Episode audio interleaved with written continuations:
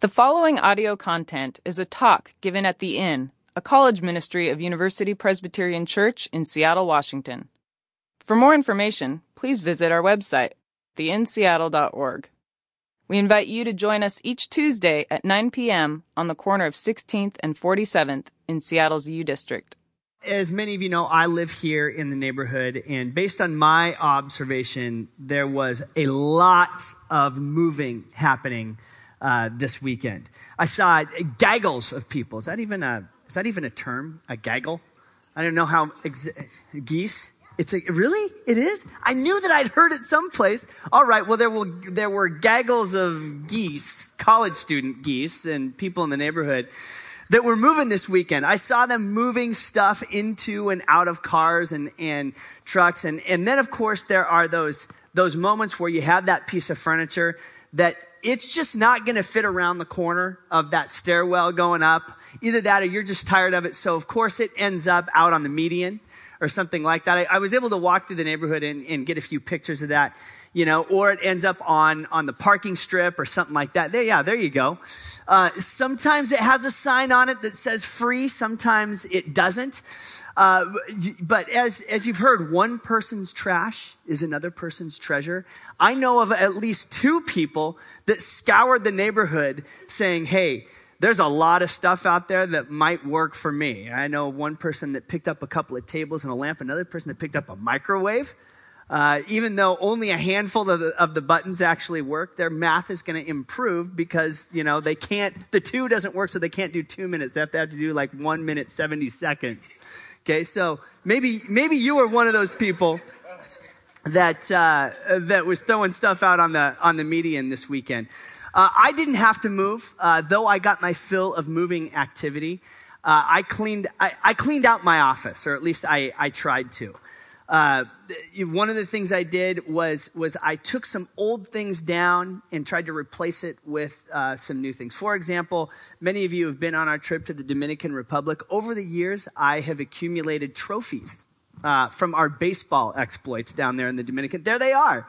And I moved those from my office to the mission coordinator's office, in part because the one on the right is actually broken. Believe it or not, it was actually taller but the baggage, it, it, got broken in the baggage on the way home. So go into Ryan Andrews and Chris Thurton's office and you will see some broken trophies in their office. Good for them. They're, they are an award winning staff, to be sure. I was able to, to put up some new things in my uh, uh, office as well, but the other thing that I did was I dusted. Okay, you know, where you, there, there's, there's surfaces in my office where lint and dust and a bunch of other crap accumulate. Like, this is a room that I use a lot. I mean, I'm, I'm in there more or less every, every day. I spend a lot of hours in there. And the amount of dust that accumulated, particularly on this one surface, surface on top of the cabinet, was like a small snowstorm had rolled through. Like when, when there's, I know, it was, it was actually really disgusting one of those things where, where when it snows that much outside, I actually try to build a snowball and hit somebody with it. And this was just like, I'm actually fighting back a gag re- reflex just thinking about how much dust there was in my office. Like, it was the amount of dust that you would expect in an abandoned building, but not in an inhabited office. It was, it was, it was nasty. So, I stand in solidarity with those of you that had to move, maybe did a little bit of dusting this weekend. Anybody in here have to move this weekend? Hands in the air? Okay. Way to go. I, I, uh, I, feel your, I feel your pain. Do you have to do any dusting? Carpet cleaning, maybe? Carpet cleaners? Yeah, there was some carpet cleaners in there. Um, anybody spackle? Anybody have to do any spackling? Do you know what spackle is? The stuff that you put on walls to fill in the holes. Okay. There was one house that I lived in right after I graduated that I'm convinced the wall was actually more spackle than anything else um, it, it was definitely not a flat wall. Well, here, here's what I'm leaning into. Okay, moving season means that it, it is also lease season. Now, uh, is there anybody in this room that still doesn't have a place to live in the fall? Lease season that wants to be on a lease? My guess is that there's plenty of people that are kind of sick and tired of dealing with leases and dealing with subletters and, and, uh, and, and things like that. Um, but leases, they're, an, they're uh, an experience that you have in college. They're, they're an experience that you have anytime you move. And on the one hand, leases can feel like a rather heavy burden, right? It's outlining that you better come up with this amount of cash by this day of the month. If not, there's going to be a, you know, a $25 a day charge with compounding interest on, you know, yada, yada, yada, right? Uh, it, it, can feel like a bit of a, of, of a heavy burden. Um, but on the other hand, it's there, of course, to protect you as well. Uh, so that your monthly rent is not based on the spending whims of your landlord, uh, it outlines one number that you that you pay for there. And so what it is, a lease is is ultimately intended to be this agreement that has both parties in mind, right? It says you will pay this much, and in return you will get uh, uh, an adequately livable property to live in. And, and um, on the other hand, it, it, says that the landlord has, has also has a responsibility to make sure that it is adequately livable. So it, it, ultimately, it is a type of mutual agreement that, you, that both people uh, really promise to do. Well, what we want to look at over the next three weeks is that we're going to do a, a three week, if we can call it a mini series, that we're just going to call The Promise. Where what we're going to do is examine a little bit more closely the promise that God gives us to be present with us. Okay, now this is really important. Uh, for those of you that are in this room that might be might be early in your faith journey, perhaps you're even exploring the faith for the first time. Um, if it is worth pursuing to find out if, if this God is real, if this God is true, I would argue that you better like the promise that God gives you in Scripture to be present. It also comes out of this conviction that often I find myself to be what I might call a bit of a practical atheist. Okay, what do I mean by that? I mean that, of course, I, I'm, I'm a pastor, right? I stand before you having a conviction of faith, believing that the Bible is true and that, and that the God that is outlined there um, in Father, Son, and Holy Spirit is real. Okay, and I say that, and I can stand in front of you and it kind of rolls off my tongue. I don't have to think about it all that much. But really, there's a lot of my day to day life in action and thought where effectively it looks as if I don't believe. I don't want that for me. And I don't want that for you. I don't want you to be able to, to say one thing and then practically be an atheist. If we're going to say that this thing is true, there's got to be a little bit more to it, right? And my conviction, and what I and, and the, the, conviction that I hope we can unpack the next three weeks, that, that one of the most important parts of the promise that the God of the universe gives to us is the promise in the great declaration of Hebrews 13 to be with you always. This God that will be with you always, and the promise is that this God will never leave you nor forsake you. Now, if that's true, what does that mean for the upcoming academic year? What does it mean for our fall? What does it mean for you in the place where you just signed that lease? Because in part, what it means is that God is there. God is, is already there. God went before you, and God will come behind you. And so, what we're going to do uh, this, this month, over the next three weeks, is tonight we're going to start, start out by looking at the nature of the promise that God gives to us. Next week, uh, many of you are familiar with Dwayne Morris. How many of you take an apologetics class? I see a lot of people in here that I know have. Okay, Dwayne Morris is uh, a guy who who leads these classes in our neighborhood here that helps people better understand the the good reasons uh, for the faith, the good reasons to to trust that what the Bible says is true. And he's going to come next week and talk about why we can trust the incarnation, why we can trust that God would come in Jesus Christ. And then in a few weeks, we're going to see how that promise is sealed and how we are empowered by looking at the Holy Spirit. And Janie's going to lead us through that. So it should be a good time. I invite you to come back uh, and, and hear about Jesus next week and the Holy Spirit uh, the week after that. And my hope in this is that we might be inspired as we start a new academic year to live believing that God is actually with us, that that promise is true, and to get a vision for how we might be influenced or changed if we believe that God is not far away, but rather that God is close and that God is with you in this moment and that God is with you in every moment. And so we're going to start tonight by exploring God's promise to us. And to do this, we're going to look way back into the Old Testament at some of the promises that God makes to us. And I hope that you will see, I'm confident you will, that God is a whole bunch different than your landlord, even if that landlord's a pretty good landlord. Let's pray as we get started. God, help us. Uh, we want to understand you a little bit more. We want to know your presence with us. And so be our teacher. We pray that, that we could hear your word, that it would come alive to us, and that you would steer us towards you and away from the ways that we might be tempted towards that type of practical atheism. So, God, uh, help us out as, as we uh, come to your word tonight. It's in Jesus' name we pray. Amen. All right. Let's shift from talking about leases to talking about something that is similar but entirely different at the same time. Instead of talking about leases, we're going to talk about what the Old Testament calls a covenant. Now, what is a covenant?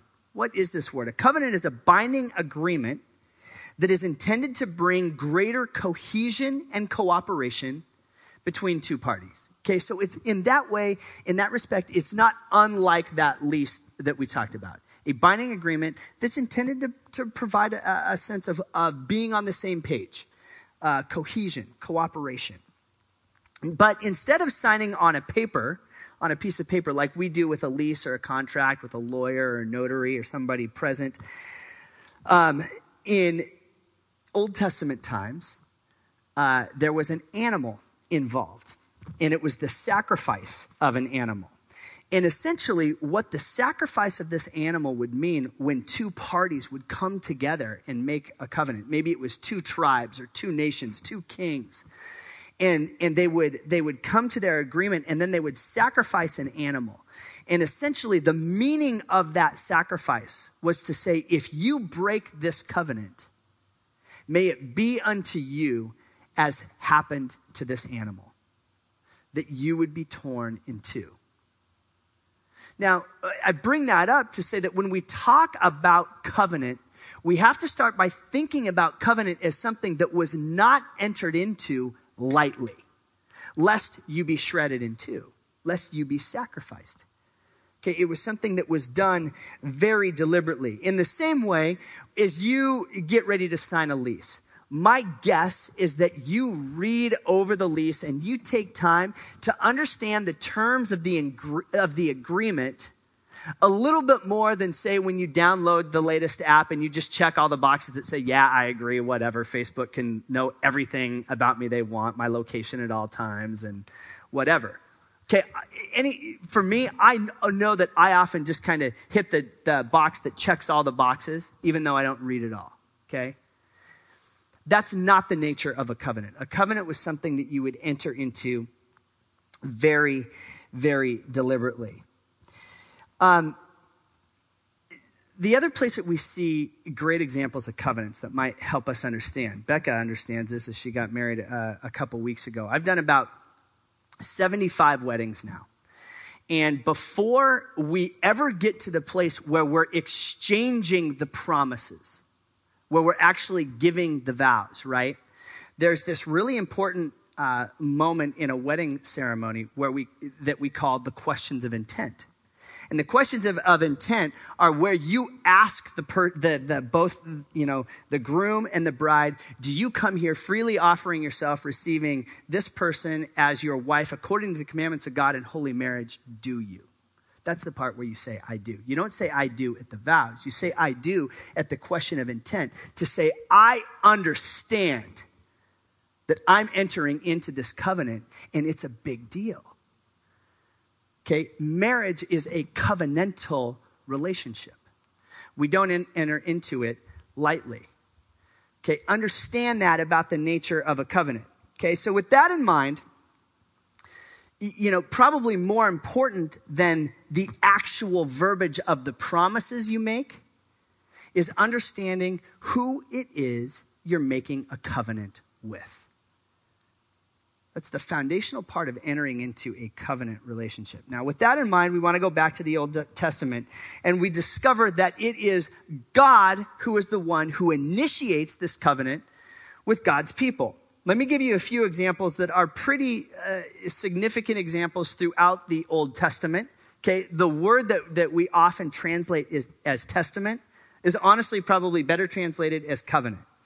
All right. First, uh, first we see God entering into a covenant with Noah by essentially saying, "Go build a boat, and I will rescue you when the rest of the world gets destroyed." Okay, we have some uh, some visuals of this from our good friends at the big at, at, the Brick Testament, the next Lego movie. Maybe they'll do a, a biblical epic out of it, right?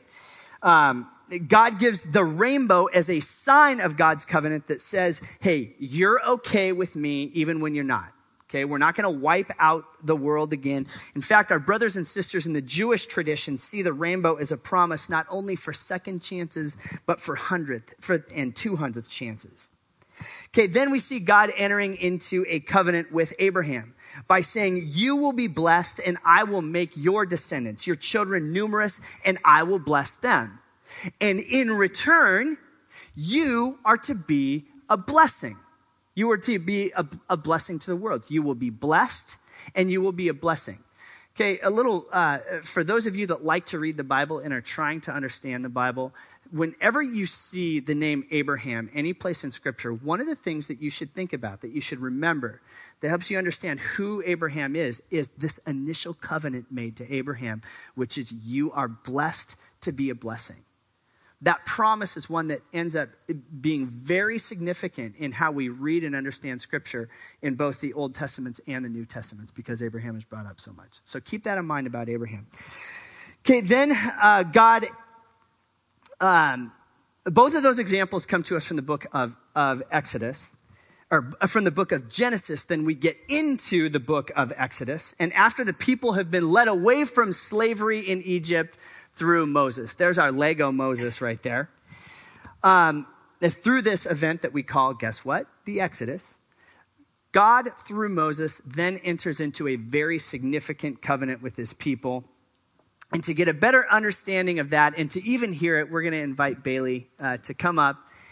And you can hear the words of the Lord, the word of the Lord uh, that was given to Moses through our intern, Bailey. Give it up for Bailey, everybody. Okay, so this comes from Exodus 19, and it starts at verse 3. Then Moses went up to God, and the Lord called to him from the mountain and said, This is what you are to say to the descendants of Jacob, and what you are to tell the people of Israel. You yourselves have seen what I did to Egypt, and how I carried you on eagle's wings and brought you to myself. Now, if you obey me fully and keep my covenant, then out of all nations you will be my treasured possession. Although the whole earth is mine, you will be from, for me a kingdom of priests and a holy nation. These are the words you are to speak to the Israelites. So Moses went back and summoned the elders of the people and set before them all the words the Lord had commanded him to speak. The people all responded together, We will do everything the Lord has said. So Moses brought their answer back to the Lord. Thank you, Bailey. So God, the one who rescues people from slavery, has promised to make these people his people.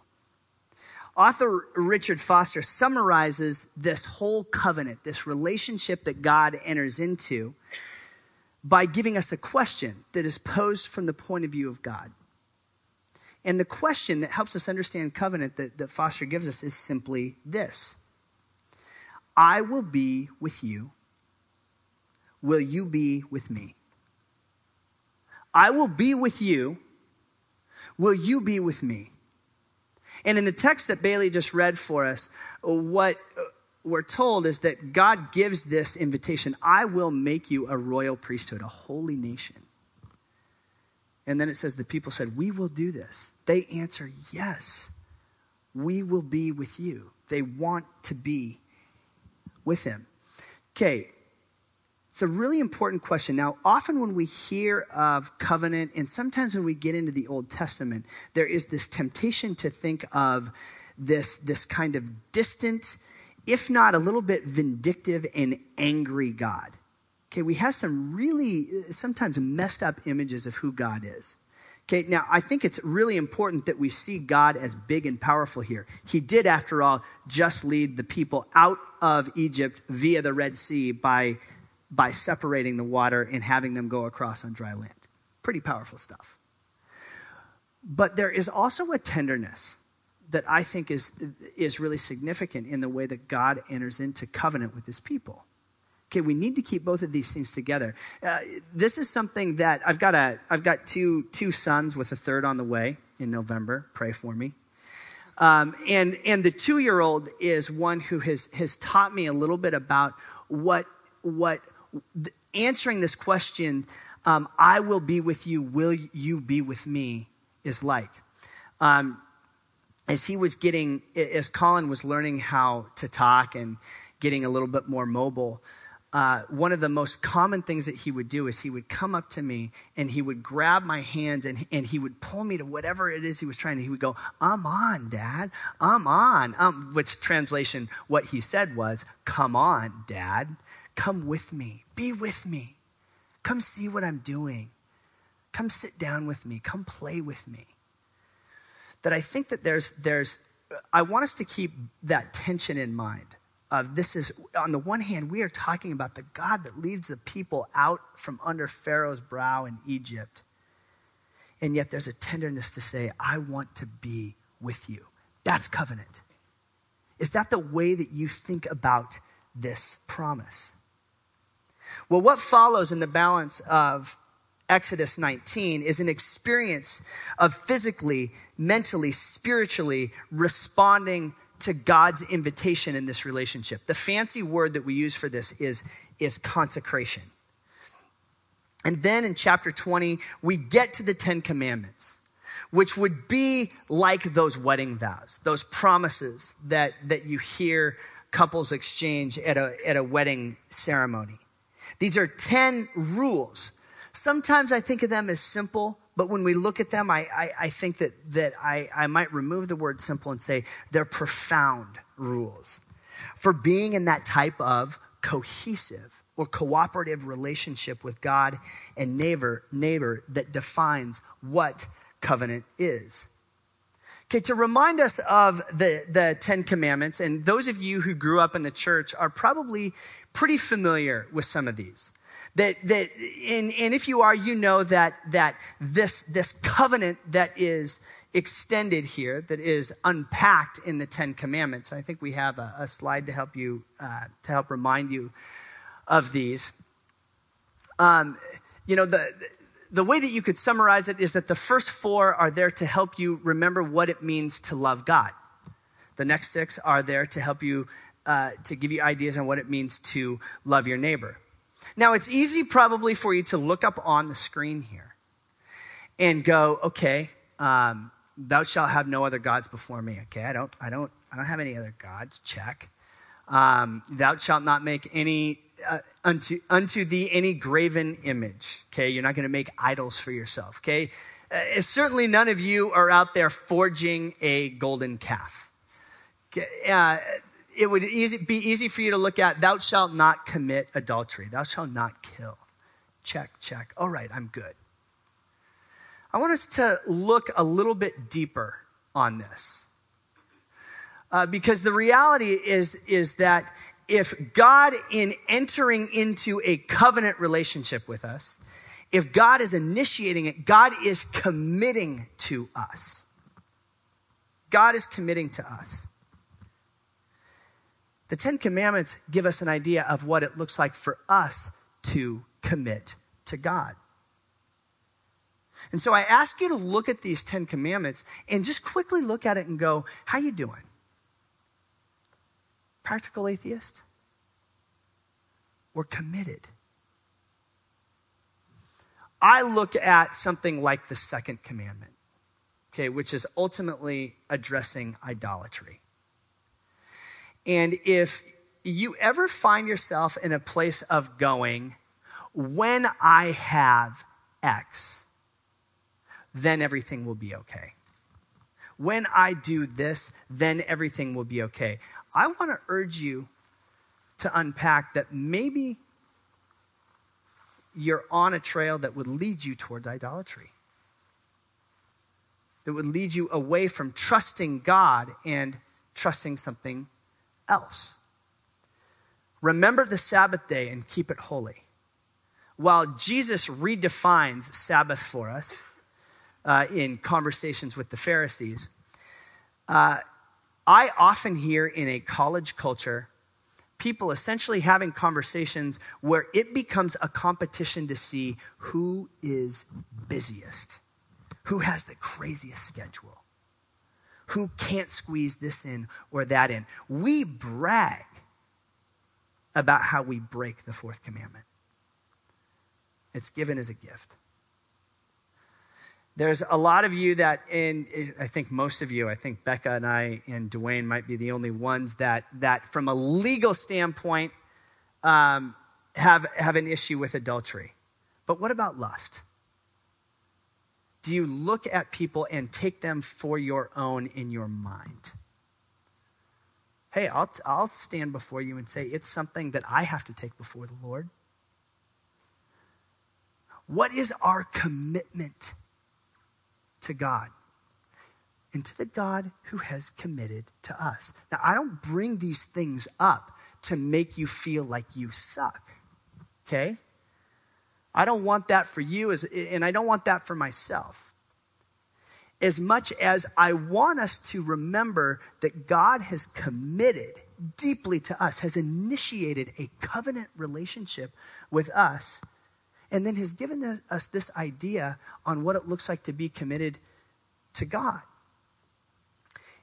And to the degree that I often end up feeling crummy about my own faith, or frankly, even about myself, I can look back at these things and go, often it's because I'm not committed to living in that cohesive, cooperative, covenantal relationship with God.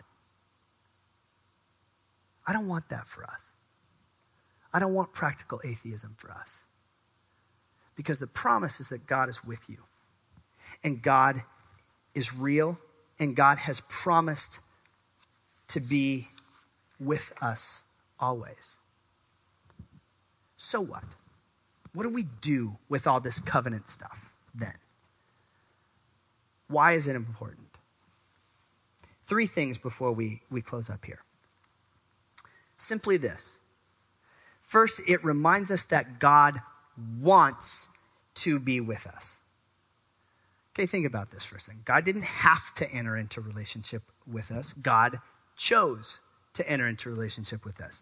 With Noah, with Abraham, with Moses, with Jeremiah, of course, in Jesus, God initiates the, the covenantal relationship most of the time when I think about my relationship with God, the onus is entirely on me. I get to thinking that God probably only wants to be with me if I don't suck. Now, I know that a lot of us can tend to, to think like this. We look around and we see the people that we live with, or we, we spend too much time on social networks, and one way or another, we find ourselves thinking they are far more lovable than we are we then take on the burden of trying to make ourselves more likable or lovable uh, than we are. That's thinking about ourselves way more than we think about God.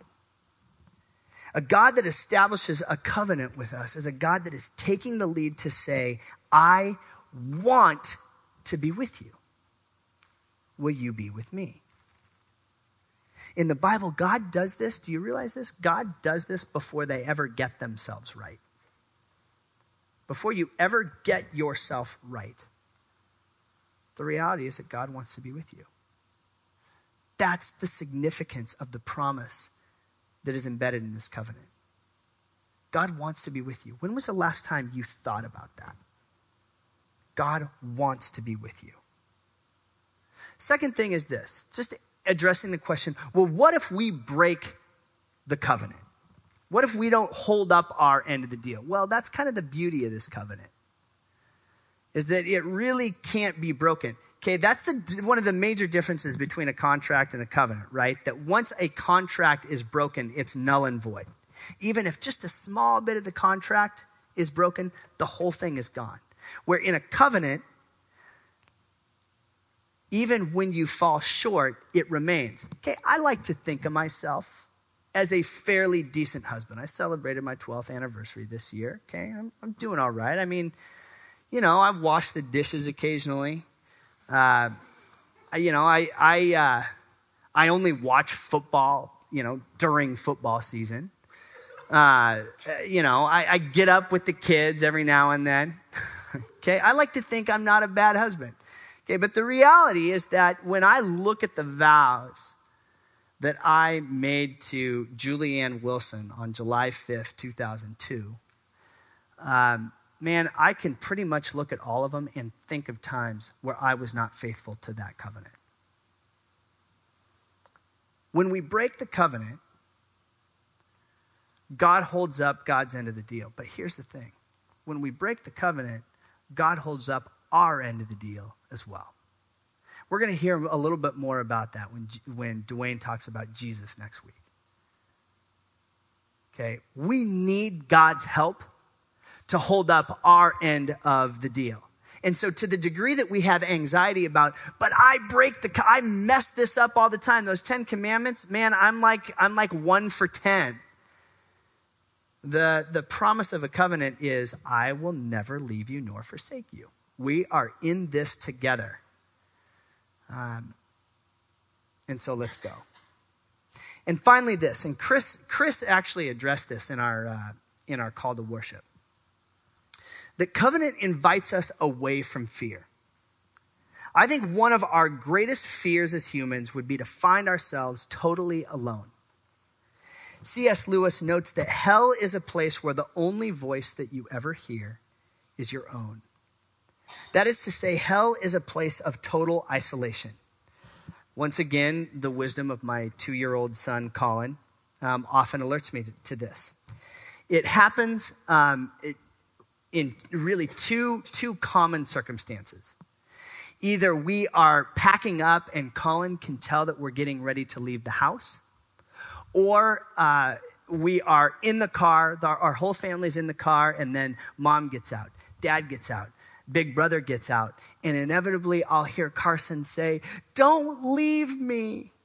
Okay? This fear of being alone. I believe that Colin's fear uh, tells us a little bit about the fear that is embedded in all of us. This two year old is sharing something that's just kind of foundational in all of us fear. The fear of, of being alone. You're invited away from that fear because God has promised through a covenant to say, I will be with you. Will you be with me? God wants to be with you. You can't break the covenant. And so we don't have to fear. What if this fall quarter you didn't fear? What if we were able to give that up entirely. And so, my hope for us this fall quarter, wherever you may be doing, wherever you live, wherever you go to school, whatever is on your agenda, that somehow the presence of God might be more real to you. I share a, a, word like this tonight because I want you to change your thinking about how you think about God and what you have to do to somehow get God to be present to you. The God of the Bible has said, I have initiated and entered into a relationship with you. I have. I want to be with you. Will you be with me? Let's make that real. Resolve to make that real this fall quarter. So, my hope is that when you are confused or angry, that you will discover that God is there. My hope is that when you find yourself experiencing success or joy, that you will also experience that God is there. That when you find yourself in that place of desperation, being overwhelmed by questions and doubt, that maybe not in the moment, but maybe even in a, few moments, weeks, months removed, that you'd be able to look back and say, yes, indeed, God was there. My hope is that that promise will be real to you, that you would sensitize yourself to the reality of God's presence with you. My hope is that this would be a community as we begin to fill this room throughout the course of this month. And on the last Tuesday of September, man, I hope we have to bust the walls out of here because you all bring a friend and we turn up the music and we share this hope that we are not alone and that the love of God is real and available to each and every one of us because God has entered into a covenant with us. That covenant has been made known, has been seen in the cross and blood of Jesus Christ, and then sealed with the Holy Spirit. Come back in the next couple weeks so we can talk a little bit more about this. Let's pray.